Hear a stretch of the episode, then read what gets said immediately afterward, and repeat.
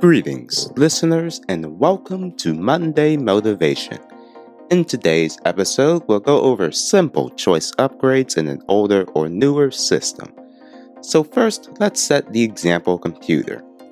We'll use an i5-2400, a GTX 950, 8GB of RAM with a 500GB hard drive.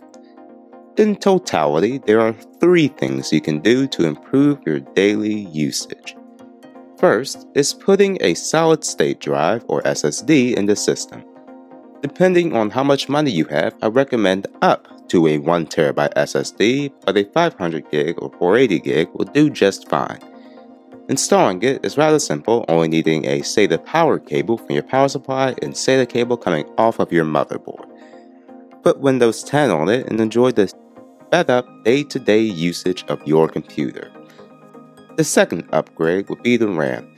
Now for this system, you'll need a DDR3 RAM and an 8GB stick will run you about $25. Slot it in carefully, lining up the RAM slot with the one on the motherboard. Now with 16GB, you can be even more efficient with your multitasking.